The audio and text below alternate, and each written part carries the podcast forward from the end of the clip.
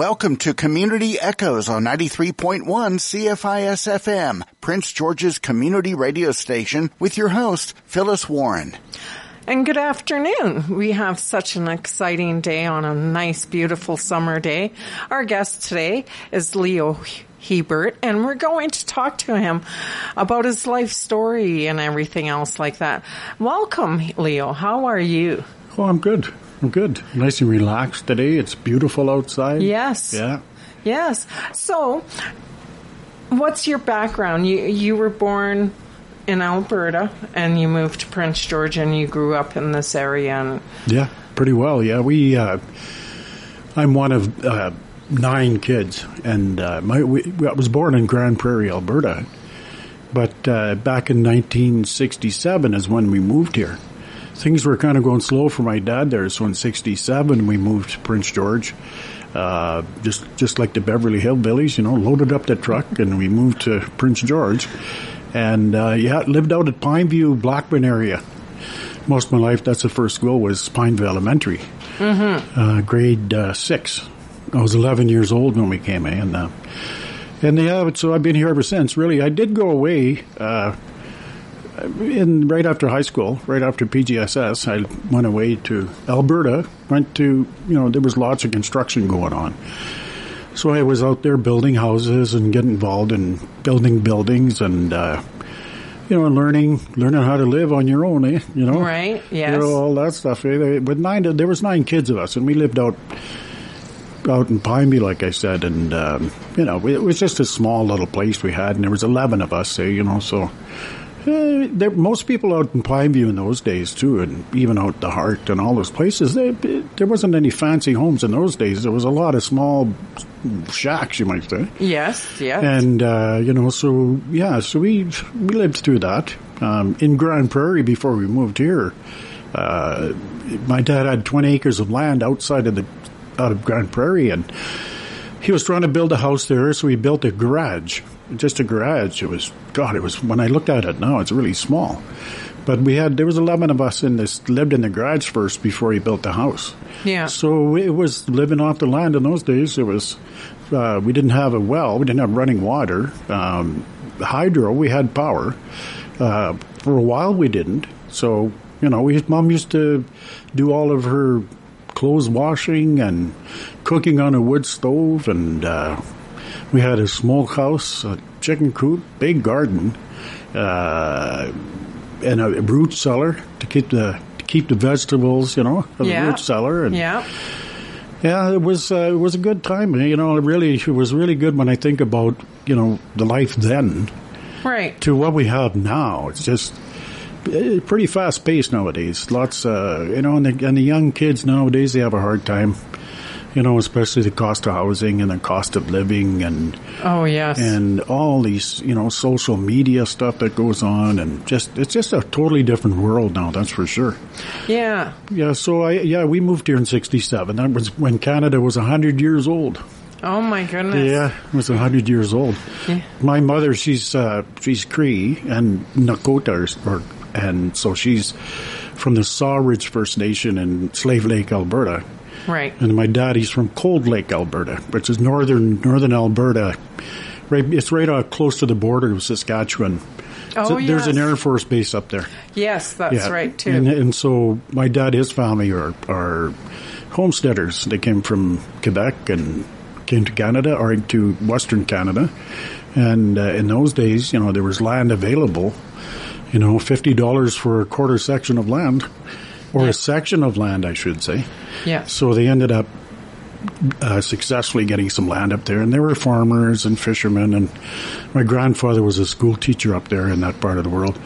He taught school for fifty-five years, and and um, yeah, and they so dad and mom and dad met, and um, uh, in um, it was in Slave Lake, in a, in a, in a logging where they used to do a bunch of logging, and they used to have a bunch of small, what they called scrag sawmills, eh, scrag mills Yes. you know, so he, that's what dad was a welder, mechanic type thing, and mom worked in the, in the, in the camp, uh, cooking and cleaning and stuff. And so they met each other that way. And so there you are, you know, all these years later, they're both gone now, of course. Um, Yes. You know, they're they're they passed away. They were they were all both born in 1921. So, and Dad lived to be a, a good old age of 89. And then Mom, well, she passed away quite young. I'd say she was only 69. Oh my goodness. Oh yeah, she had a lot of uh, medical issues. She she had diabetes and arthritis, rheumatoid arthritis, really bad, and um, yeah. So, but she, you know, hey, she was a good mother, right? You know, we all went to. She was a survivor of the residential school system, and my grandmother and and most of that side of the family, uh, survivors of the residential school, and. Uh, yeah, so I, uh, you know, it was a good, you know, it was a good life, really. You know, we, you, you had to, uh, like Dad always said, you know, you can't wait around for him. If you want something, you have to go out and get it Yeah.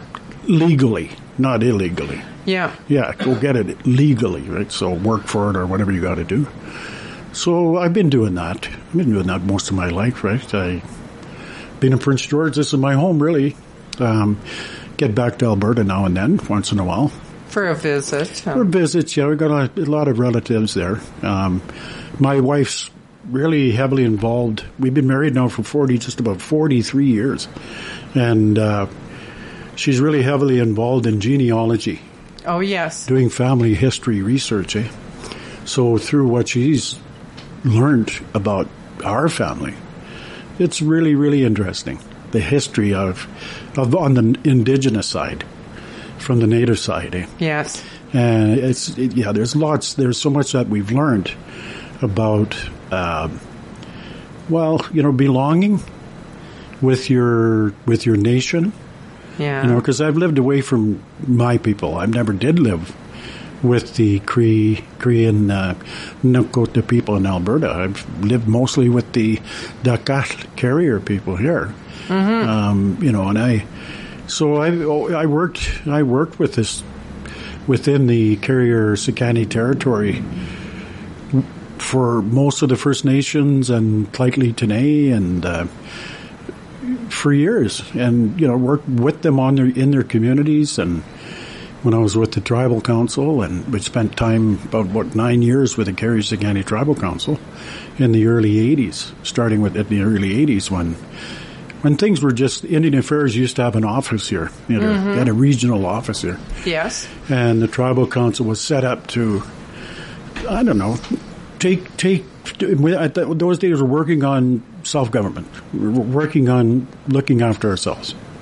So there was programs that Indian Affairs provided, and so the tribal council basically took over some of those advisory services and what have you. So, so in the early '80s, I started, and uh, that's when I was introduced to to reserves living on reserve, the Indian Act, all about all of the struggles uh, that not only the Dakelh people or the carrier people did, but just indigenous people right across Canada. Yes. You know, there was a uh, you know a lot of learning going on there about you know just living conditions and education, and there was a lot of priorities that the chiefs and the communities had made a priority, and education was the number one, and then housing was was another one, of course, social services, childcare. Um, so I was involved in the in the eighties when it was just beginning to to be transferred to to the responsibility of, of indigenous communities themselves. Eh?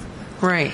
So through that, I've learned a bit about First Nations issues. You know, I, I when I, I was raised, uh, my dad is French and Scottish, and my mother went to residential school basically, but they adopted the Catholic, you know, church, and they, so they, uh, you know, we, we were raised that way. Um, but you know, it wasn't until I it was in my teenager years, and I started thinking about I'm brown, you know, don't know and don't know much about it. Didn't my mom knows her language inside and out, but she never we never learned it. Yes. We never learned it because she, you know, it was to be indigenous or native in those days. It was kind of, you know, she was not ashamed, but she didn't want to speak her language because basically we were told not to speak it Right. in residential school and and all of that. So she, I was really uh, so we never learned our language, didn't know our culture, didn't know our customs, didn't know very little about um, what Cree was, eh? Mm-hmm. So you know, I mean, I mean, raised in a in the mainstream society, regular schools and PGSS school, and in, in uh, working uh, in the private sector for a while as well. I picked up some skills and knowledge about being able to work within mainstream society. You know, Right. It, you know, so I became, I started working construction, like I said, when I was younger, and, you know, and I, uh, I always, but I always had a challenge. I was always challenged with, for some reason, I always felt like I didn't quite have Belong. the, I didn't have the, the, the, yeah, I didn't quite belong. I didn't have the same incentives to, to get out there and, um, and, and fit in it it was really a, a strange thing when I was growing up. I always thought maybe, geez, I missed a few courses or something. You know, I there's because you know the, there's a culture. There's a culture in anything. If you're, let's say, if you're in the uh, trucking industry or if you're in the in the logging industry or or whatever, any lot of it. There's culture within each one of those. And uh, as an indigenous person, I remember people used to call me chief. You know, hey chief, come over here. You know, and I so I was looked at as as an indigenous person then, but even in the indigenous First Nation community, some people thought I was the Nito, right? Yeah. The the non, you know. Yeah. So it's kind of like both living in both worlds from, from Yeah. both sides. And being on the fence. Well, you, yeah, being on the fence, but you know, but after I started working with the tribal council and the bands and and understanding in much more detail about the struggles that they had, I related to that more than than mainstream. I related more to them than so. I kind of committed myself in those days to to work with them to find ways to get some solutions for themselves, right? Find their own solutions as opposed to government imposing solutions into community, into into us, eh? right? Because Right. we we were regularly we were wards of the state, right? We were wards, and you know the research that my wife has done, and then over the years, as as the whole indigenous awareness has become more and more aware uh, to to connect to Canada, and even to within our own communities as well, too. Really understanding that history and. Uh, you know, it, it's good that we're the the truth, like what they call truth, is coming out. Yes. Right, it's the true story. You know, mm-hmm. you know, when I was in school, we never studied much about local indigenous stuff. It was just the same old history of how, you know, some of the the discoverers came and discovered us and renamed everything, and you know, Yes. and put people on reserve and. You know, and then my grandfather and my ancestors in Alberta, they they were under the the Indian Act, of course, and they so they had to apply. It was a pass. You had to apply. You had to get a pass to leave the reserve. Yeah. The pass system, right? So if you if you wanted to go hunting or if you needed to go to somebody's place to go to a funeral or whatever, you had to get approval to leave the reserve, and then you had to be back within that time frame that you had. And if you didn't come back in that time frame, they would find you, and then you'd spend some time in jail for a while. You know, if you didn't you know, and all of that stuff. So I never really knew about them when I was younger. But as I began to learn more about that history, I, you know, I, I was compelled to participate just to be a member in helping to find solutions. Mm-hmm. How do we, how do we help make change? You know, how do we change things? How can we? So most of my life, work life, has been doing that. Really, Right. most of it. You know, I. And and like with my family, both my parents went to residential school. Mm-hmm. And when we were being brought up, my father figured we shouldn't do anything to do with our native background. Well, yeah. we had to speak English. We had to mm-hmm. go to schools. Mm-hmm. But they moved from Alberta to Prince George because there was no residential schools around here. It's true. Right? And they wanted to keep the family intact. Mm-hmm. So we never learned our Cree language. Know. You know, and we would go out to Alberta and, and visit our relatives, Mm-hmm. and it was completely different because it was reserve life. Yeah. Right? And it was like, oh, Mm-hmm. this is completely different from Prince George. Mm-hmm. Yeah, they, uh, they a lot of the communities there retained their language and their culture, right? They, you know, because of course treaty they they had signed a treaty, um, Treaty Six, Treaty Seven, Treaty Eight, Yeah. all of those treaties, and so there were some some promises made anyway, right? I mean that's so they at least had that, and then there was land as well too, right? And you're right, I. My uncle Bill and I and my brother Daryl, we went back to the hundredth anniversary of the signing of the Treaty Eight in Grouard, Alberta. They had a week long kind of event, and they recreated the signing of the Treaty Eight. I actually saw the treaty, the original treaty that was signed. Uh, got to know, but I really noticed there that there was even the little kids were running around speaking their Cree. You know, they were they didn't speak in English there. Yes. And then they had this really beautiful powwow. Just that, you know, and I was just becoming more and more aware of my own uh, Cree and Nakota culture. So, you know, I've been to a couple of powwows before, but I didn't really, you know, really understand. Just that I knew that when I was there, the sound of the drum and the, and just the regalia that people were playing and the ceremonies and I just felt like here, I belong here. I can tell that, you know. It, This is home. yeah, you know, you feel at home there, eh? and and so there's something about that, and so they had a really a beautiful powwow there that was, really really touched me. I mean, I'd never really spent overnight much in my own traditional territory. I, and um, a sister of mine had gone to treatment to a place called Kapown Treatment Center there before, and she was there for a month or so, and while she was there, she had what's called an ancestral dream. So while she was sleeping, she said she was visited by some ancestors in her dream, an ancestral dream. And I thought, yeah, right. You know, like that. Yeah. Yeah, right.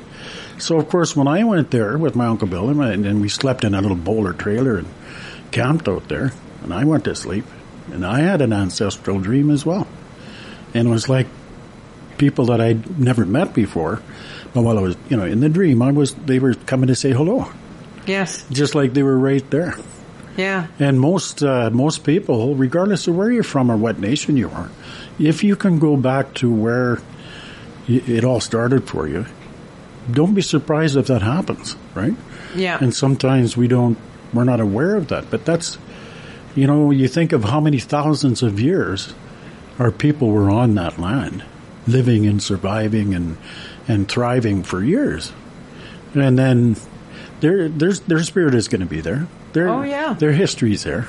yes. It's just like here as well. Same thing. Slightly, they got a lot of history, thousands of years of history here, and it's so interesting to learn more and more about that. You know, it really is.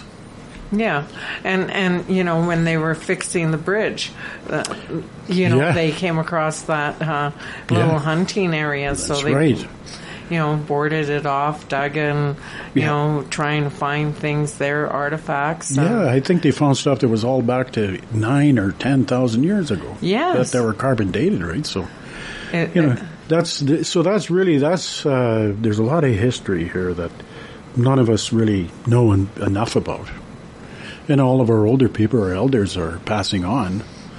But I know that there's a real strong resurgence in language, learning languages again, getting to know the culture, getting to know your ceremony, to the young people, eh? and in, in the schools and and uh, universities, colleges. It's all it's all focused on that as well too, and that's so good to see.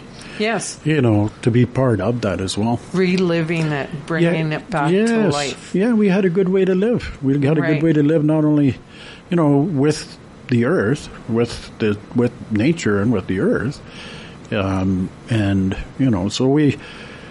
This has been a good good life. It's been a good life. Uh, my the first half of my life. I'm only 67 years old now, so I got another 67 more to go. Exactly. Yeah. And on that, we're going to go to a commercial, and we'll be back to talk more with Leo. You ever thought to yourself, boy, it'd be nice to have a show that only features pop, rock, and new wave from the 70s, 80s, 90s, and the odd time a little bit newer? Well, you found the place. Saturday evenings, 9 to 11, it's All the Map with Jimmy James, and it's the show that does feature pop, rock, and new wave from those decades. There's also the 930 1970s feature track, the 10 o'clock double shot, and to put the wraps on every week's show, the final vinyl feature. So tune in Saturday evenings 9 to 11. It's all the map with Jimmy James, only here on 93.1 CFIS FM. Kaylin has just learned that she's not as human as she thought she was. Now she needs to figure out who she is and if she can trust Ronan, a man with more secrets than he's willing to share. Be on hand at Books and Company Saturday, July 8th as local author Sarah Neeson presents her first novel, Trust in the Smoke. Meet the author and pick up your signed copy. Trust in the Smoke by Sarah Neeson. The book launch Saturday, July 8th from 11:30 to 2:30 at Books and Company, 4th and Winnipeg. The Prince George RCMP is asking for your help in finding 40-year-old Matthew Thomas Lance Alston, wanted for robbery, assault with a weapon, and uttering threats to cause bodily harm. Alston is described as a Caucasian male, 5 foot 10, 133 pounds, with short brown hair, blue eyes, and multiple tattoos on his face. He is considered dangerous and should not be approached. If you know the whereabouts of Matthew Alston, please contact the RCMP immediately at 250-561-3300. Forecast from Environment Canada for today a mix of sun and cloud, a high of 27 with a high UV index. Tonight partly cloudy, a low of 11. On Tuesday a mix of sun and cloud, a 30% chance of showers in the afternoon with the risk of a thunderstorm, a high again of 27 with a high UV index. You're tuned into Community Echoes on 93.1 CFIS FM with Phyllis Warren. And we're back again, and me and Leo were just discussing, you know, a few things, and we're going to talk to him more about his career and how he got involved with the housing and, Yeah. and everything. And, Yeah. you know, how did that come about? You started with, you know, um, through Carrier Sekani Tribal. Yeah. And Well, it, I I was a, a carpenter, you know, building houses, building buildings. When I right after I left high school, and went to Alberta, and I, you know, just worked with up in Fort McMurray and Edmonton, Lloydminster, different parts of Alberta, construction, and then I moved back to to, to BC in about 1979. Um, it was about 1979, and I ended up working in Williams Lake. That's where I met my wife, Maureen. Oh. Met my wife Maureen in Williams Lake, and uh, you know I was looking. I was w- involved in working with because one of the things I learned in Fort McMurray was all about satellite dishes and and you know in those days those great big ten foot. 12 foot satellite dishes that people could put up to get TV, right? So I learned how to set those up too while I was in Fort McMurray, right? So I ended up doing some work with Cablevision as well too. So when I came to to back to BC, I got a job with Cablevision in Williams Lake, and I was also had built a couple of houses for a couple of teachers there while I was doing that. And and uh, when I met my wife, uh, she come with kids. I had an instant family, and uh, we sold up from there. And we moved to Prince George, and we built a house up on the Hart Highway, and uh, the kids were going to Hart. I mean to Kelly Road and Glenview Elementary up there, and so I was building houses with Irwin Homes at the same time. That's what I was doing, building houses. And then all of a sudden there was an ad in the newspaper. They were looking for somebody with Aboriginal ancestry and who's interested in learning how to be a building inspector, you know, for uh, CMHC. And so I threw my name in the hat. Well, I, I got the job. So now I was starting there. And I don't know if you remember, uh, there was an old organization was called BCANSI. So the BC Association of Non-Status Indians. Yes. And then from that, it morphed into to the United Native Nations. And then through that, they had an organization called BC Remote Housing. So th- they delivered a, a program for CMHC. It was called the RAP program, Residential Rehabilitations Assistance Program. So that's what I was taught to do is go out and there was a grant, uh, three thousand seven hundred and fifty dollars. Then it went up to five thousand, and there was a grant for. It wasn't on, just on reserve; it was for anybody and to make some improvements to your house. So I traveled all over the whole northern BC, all kinds of places, um, assessing houses, and then figuring out what needed to be wrong, or what needed to be done, I should say, and then helped them with the paperwork to get the grant. Yeah. So all over this northern, all the way up to Atlin and Prince Rupert and all over. And uh, so I did that for a few years. So I got, and that's when I got introduced to the reserves. Got introduced to you know on reserve as well, and then the tribal council was getting started, and they had an opening for housing and housing manager or officer, so I put my name in. I got the job. So I ended up working with them for about oh my goodness, about eight years, and and most of the eighties, and and that was it. That was, tribal council at that time had seventeen member bands, and there was twenty one inhabited villages in those days, and they were Carrier and Sekani, so both together. So McLeod Lake used to be called the Ingenika Band, called Tsay Keh Dene now, and Fort Ware, Kwadacha now, Clasd and Lake Babine, they're Stony Creek they used to be called Saik'uz now, Nadleh Whut'en and Stellat'en, the Burns Lake Band, uh, Band at the time, which became the uh, Wet'suwet'en, Skin Tyee, and Nee Tahi Buhn Band. Then there was Cheslatta, uh, used to be the Fort George band here, now Lheidli today. So there was a lot of different communities that I that I worked with in housing on reserve, very specific to on reserve. So in those days, so we had to do a housing needs study, look at and along with housing, you can't just have housing; you got to have water and sewer. Yeah. So you need all that infrastructure as well, too. Eh? So develop some plans, uh, you know, planning ahead and looking at the population growth uh, for First Nations Indigenous people on on and off reserve, and obviously that system, the Indian Affairs system, the Indian Act system, did not and could not keep up to the to the demand for housing. There was just no way they could. There was just not a very little bit of money each year would trickle in.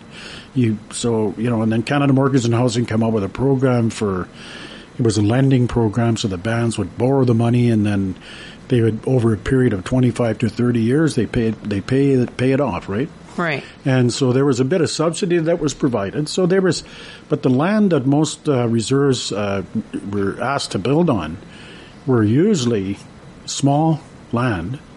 Usually, some of the land that you like high water tables, and most of the good land was divvied out to the settlers when they came. Right. There's a really good book if you really want to understand that story about how reserves were established here, and it's called Making Native Space.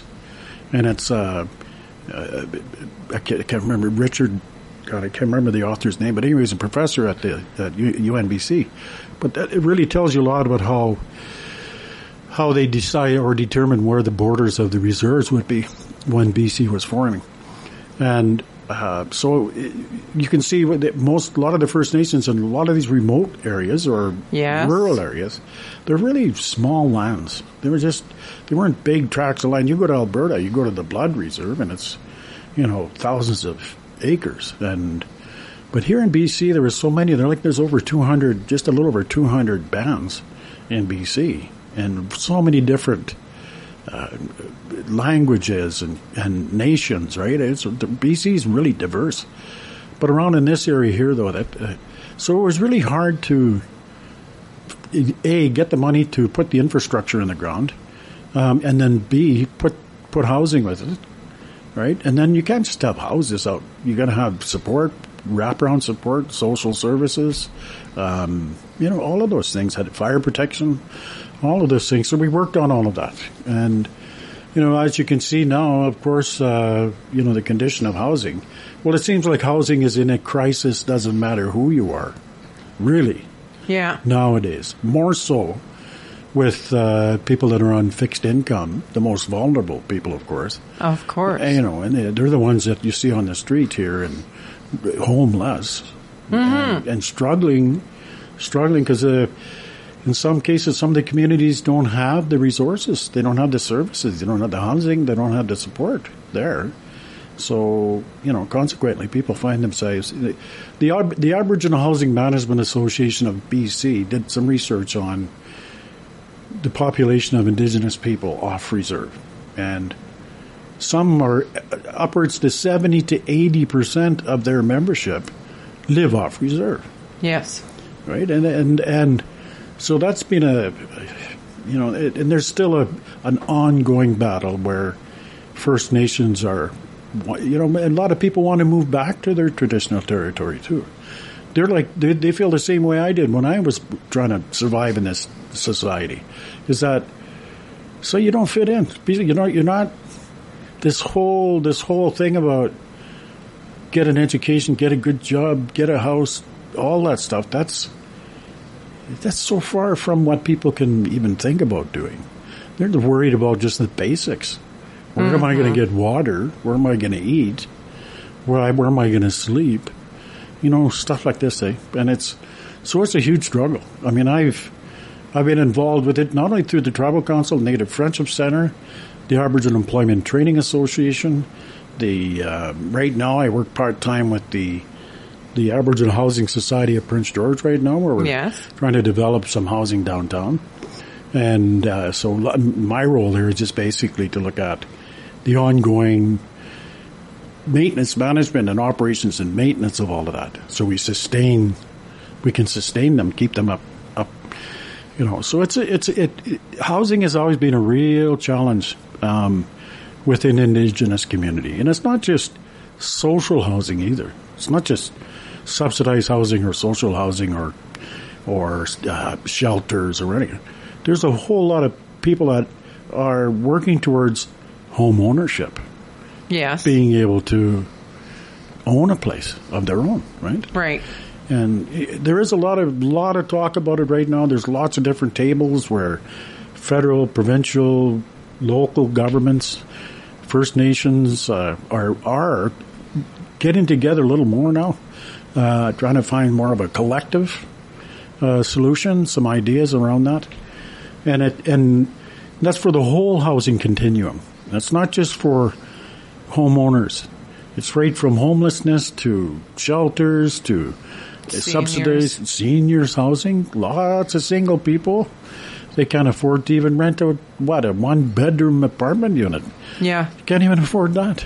Yeah, and if they're on social assistance, it's like five twenty five. You pay your rent and your bills out yeah. of that portion. So you gotta have you got a roommate with three or four people, or you know, in a, if you're if your family, if your parents were in a position where they, you know, they looked after things, and they had a mortgage, and you know, they paid off their mortgages, so they're benefiting from this huge high price of housing right now.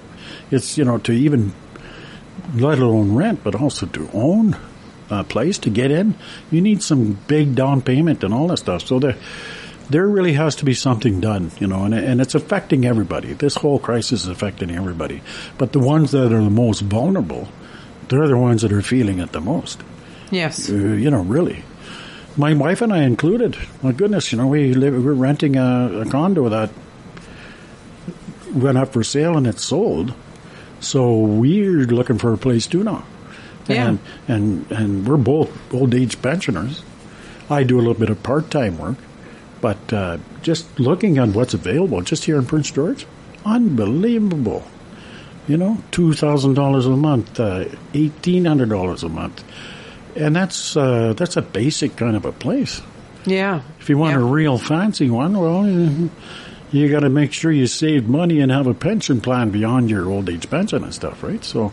Yeah, and and that's what I've been hearing. You know, the prices of a one bedroom place now thousand dollars, twelve hundred, yeah. fourteen hundred. Yeah, it's just you know just totally nuts. You know, so even if you're working full time, yeah, your paycheck is going just for that rent, and yeah. then you worry about getting a little bit of food. Yeah, some food you, you know. know. your basics, even medicine. If, mm-hmm. you, if you're, you know, if you got to buy, you got to live.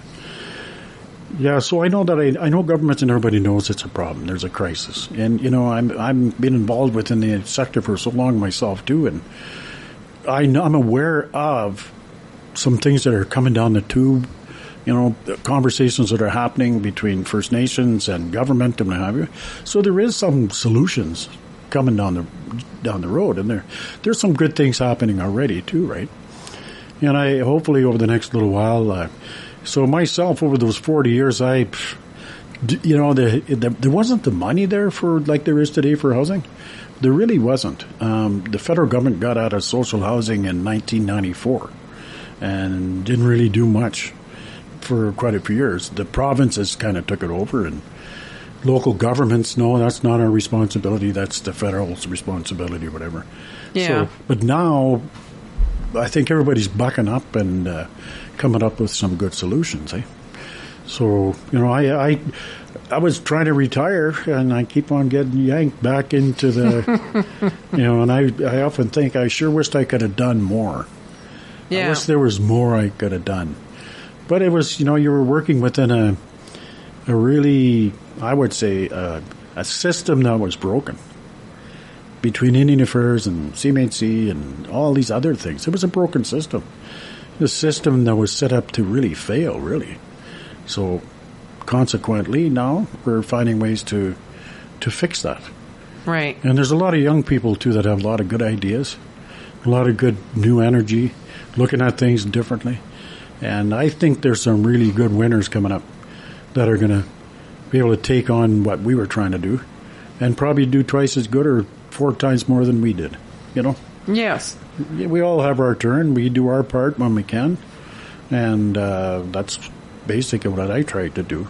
Yeah. And teach the next generation some bet- things to add on to their own ideas. Yeah, well, I've I've been doing some mentoring. I I've been mentoring some people online during COVID and stuff. Just housing managers in First Nations communities, one in Saskatchewan, one in Manitoba, one in Saskatchewan, a couple here, two or three here. It's been really good.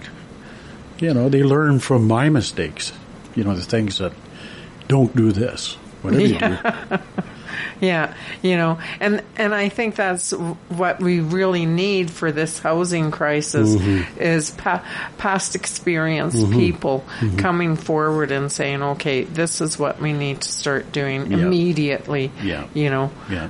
and and it would help a Yeah. lot of people. Yeah, well, I've been doing that. I mean, I, b- b- the best I can with what I what I can, and energy efficiency, the climate change, and all that stuff has been has kind of taken over as well. You know, that's a priority right now as well. Mm-hmm. So, retrofitting existing and then building new, using the new kind of construction materials and building codes and all of that. Right, that's a, another big challenge as well. Yeah. And and that is it. We need to now fit these homes into um, a certain percentage of being safe, eco-friendly. Yeah, You know, Yeah. and and maintaining the heat and Yeah. and everything inside of it. Yeah, this odd weather we're getting, that's going to be more and more all the time, right? So we used to design and build houses to keep the cold, to keep the heat in. Yes. So now we also have to keep the heat out now too, as well, right? Oh yeah. Right. So it's a different format of how you build. So, Yes. And and you know even the windows are different. oh yeah, Doors. Heat, heating systems. We got what's called a cold climate heat pump. So FortisBC, BC Hydro, and FortisBC government, through all the new initiatives, we're trying to get people off natural gas or carbon producing fuel, right?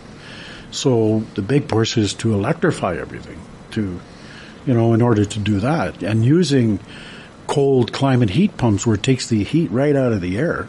And then it also to about minus 10. And then your electric baseboards have to kick in. And then in the summertime, it reverses that. So you can actually cool your house in the summertime without any fuel other than electricity. So in the new developments downtown here, BC Housing and what have you insisted that we put these cold climate heat pumps in. So that's a whole other thing to learn right now too is how to maintain and operate those as well. Eh? Yes. It's a heck of a lot more different than operating a wood stove. Hmm. Throwing a log on the fire. yeah. It's a lot different for sure. That's for sure. But at this time, we got to have another commercial, and we're going to come back and continue continue our conversations with Leo. Yeah. A few artisan vendor spots are still available for this summer's final night market at Studio 2880. Set for Thursday, August 17th, it's a great evening out for the whole family as you get to check out some unique makers, grab a bite to eat at the food trucks, and just enjoy strolling the grounds of Studio 2880. Vendor registration and more details are available under programs at studio2880.com. Studio 2880's Summer Night Market, Thursday, August 17th from 5 to 8 at Studio 2880. The downtown branch of the public library will be the location for a Know Your Rights workshop on Thursday. Hosted by the BC Civil Liberties Association, the workshop aims to make sure people know what their rights and civil liberties are and how to take action and fight back against injustice. This workshop is aimed at adults and is a free drop-in event. Know Your Rights, Thursday from 6 to 7.30 at the downtown branch of the public library. Construction is continuing on the creation of a roundabout at the corner of 18th and Foothills. Construction is expected to be completed by September. During the work, Foothills will be closed south of Glenshee Road and 18th will be closed west of the soccer fields. The UNBC Connector Trail parking lot will also be closed. Check the BC Transit website for transit routes impacted by the work. The City of Prince George reminds all drivers to use caution and obey traffic control personnel and signage near work zones. Forecast from Environment Canada for today a mix of sun and cloud, a high of 27 with a high UV index. Tonight partly cloudy, a low of 11.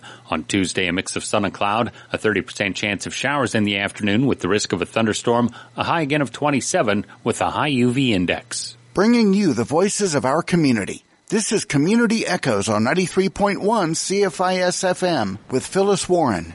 And we're back and we're talking with Leo and now we're going to discuss his new hobby, how he started into that. You were saying with COVID it gave you more time. So let's hear what Leo is doing nowadays. Well, uh, uh, yeah. Well, thank. First of all, thanks for inviting me to come on here. I know this is this is the end of uh, the Indigenous History Month, and uh, throughout the month, there's been all kinds of events going on. Yes. Beautiful event down at the park and uh, Indigenous Day and all of that. And you know, yeah, I, I uh, COVID when COVID came, I was working full time, and, and and so when we got locked out and we had to stay home and all of that, I. I over the years, I always wanted to sit down and, and, do some artwork and do some artwork, and I, I accumulated some art supplies, some canvases, paint, whatever else, but I just never really took the time to just sit down and do it. So COVID gave me that opportunity to, to okay, I'm going to do some paintings here, and I, I, uh, you know, it, it's interesting when you sit there and look at a blank canvas, and you say, okay, now what am I going to do with this? So I took the time to use it, use the time for me to actually learn a little bit more about my culture, my own Cree culture. So I started doing a little research on what a, you know, what a, what the drum is, what it means to Cree, and talking to some of my elders and the people that I know. So I got to learn more about the spirit of some of the things that our people lived and made, made themselves right off the land. So I started with some uh, TP, did a couple of TPs, and understanding what that's all about. Of course, because I was involved in housing so long, first thing I did was the shelter. How do we look after ourselves? It made sense. So you know, and it's not just a. It's not just a bunch of poles and a moose hide on it, and you live in there. There's lots of meaning in each one of those poles. The, the process you you set it up, and the direction you put the door facing the east, and and there's lots of lots of really good stuff in in each one of those. So through my paintings, by the research on, on what I was going to paint, I learned about the purpose and the meaning of what it was about. So it was really, it was really good for me. I uh, so I painted some teepees and I um, uh, I did a painting of a um, a, a birch bark basket. Yes. Um, and then also some beadwork. I I zoomed right into uh, uh, some beadwork on the on the top of a moccasin, and so I painted. There were 664 beads in that one, and it's about three feet by four feet high. This painting, and the idea is to draw draw people's attention into the details of the work that our our people did for thousands of years, for a long time, and I've had moccasins made for me, one by Mary John, for example, from Saik'uz many years ago. And when she gave me these gloves that were beaded that she did herself, she said that when she gave them to me, she said each bead that she puts in there, she says a prayer for the person who's going to be wearing them. Right. Right? So we, we, and that's fairly typical. Some some people use a, a, special bead and they put a prayer into that, or what have you. But there's a lot of uh, meaning behind all of this stuff, and so I did a.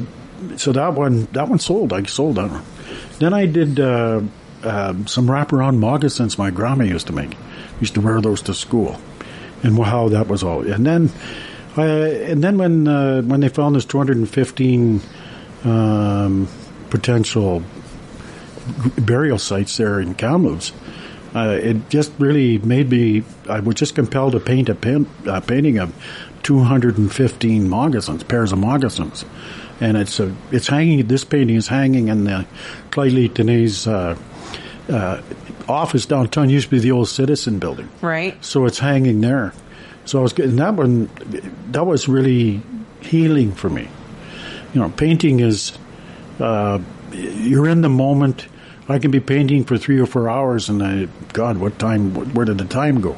Yeah. So it really, it's almost like a meditative healing opportunity, right? And um, I one of one of my last paintings I did it. was it's a it's a painting of a uh, cradle board. Oh, yes. So the cradle board, and there's no moss bag in this one because a baby was taken. So it's a cradle board, beaded leather, and it's laying in the grass, and it's it's like somebody just dropped it there, and there's no baby in there. And I call this painting "Taken" because of all of the things that were taken away from our ancestors, right. away from us. First, they took the kids out of the community. First, they got rid of the medicine people and the and the spiritual people, and then they took away fathers and mothers' uh, responsibility of looking after their kids. Then they took the land, of course, and then they took the language. You know, tried not not every. They didn't take all the languages away. So that's why I called that one particular one "Taken," and it's all about you know. And then maybe one day we'll have one. I'll do one with a baby in the cradle board in the moss bag with the with the mother and mm-hmm. the grandmother and the siblings and everybody together. And that's kind of where we're going with this, right? It's not so. I gave it. I, I used my art to not only learn about our culture, but also to make some statements as well too. Now, this picture of the baby board, mm-hmm. that's the one that was at the show on at Friday. Yeah. Right? Yeah. Okay.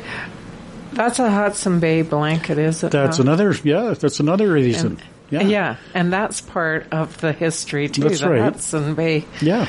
And and their input into. Oh yeah, they. I mean, you know, the the, the things he did with uh, people that were trapping, and you know, like you remember you used to have to pile your pelts of beaver, mm-hmm. and uh, to the to how long your rifle was right? So you pile them up, and the rifle was this tall. Well, good. Then you got you get the rifle. So what did they do? They extended the length of the barrel on the rifle another 16 inches or so, so they get that many more pelts for for, for a rifle, right? Yeah. So there was all kinds of things like that. You know, of course, our people have been taken advantage of. They've been taken.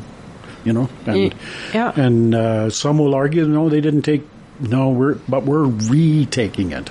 Mm-hmm. It's being re reinforced right into our own communities, languages and songs, drum songs. Eh? One painting of mine is is uh, is the is the powwow drum, just a drum by itself, and what that means to us, to our spirit.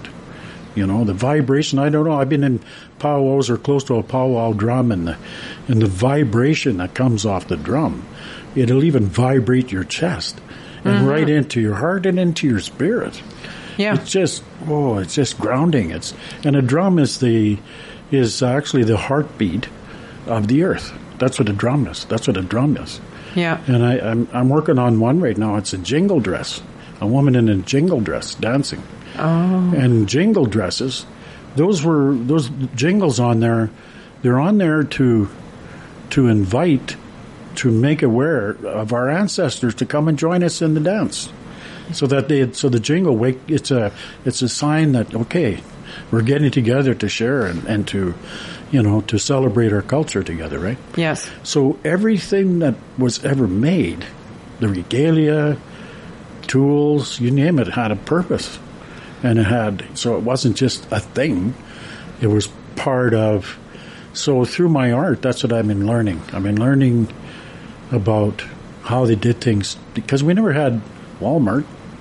yeah. You know, there was no uh, Save On More, right? Yeah. Yeah. I, I remember when I worked with the tribal council, Eddie John and the yeah, elders. They've always said that our supermarket is right here in the bush. yeah. Right, it's right there, and uh, yeah, things were built right from what you had.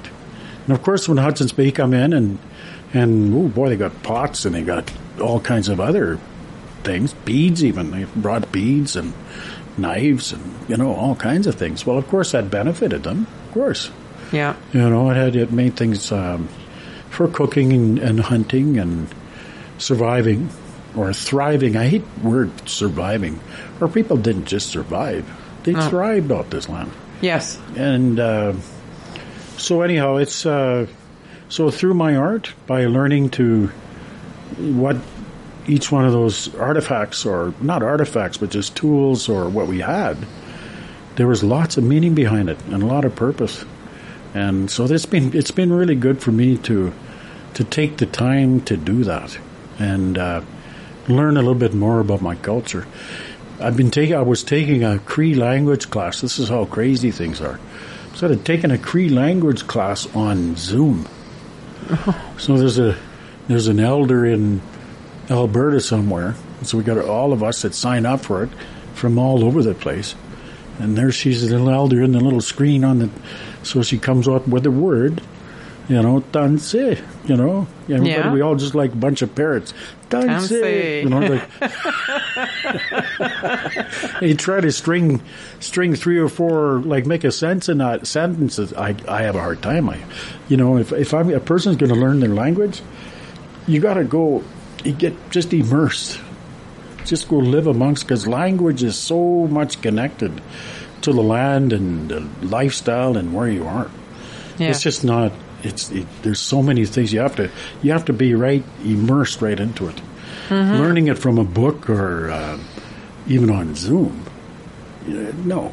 Because Yeah. even what i've learned in that i i you know i can't even remember it now. I got to be be nice to be living in an area where people that's all people talked then you would have to learn it yeah. you know, and some schools are doing that. Most schools are doing that now on reserve and what have you. Kindergarten, Head Start programs, all of that. They're the kids are learning their language. They got stickers on every everything in the schools. eh? You know, one of the things one of the things I've done in the past too is I I worked with an engineering firm and we went out and I did what's called an asset condition report on community buildings, schools, band offices, uh, daycare centers, health clinics.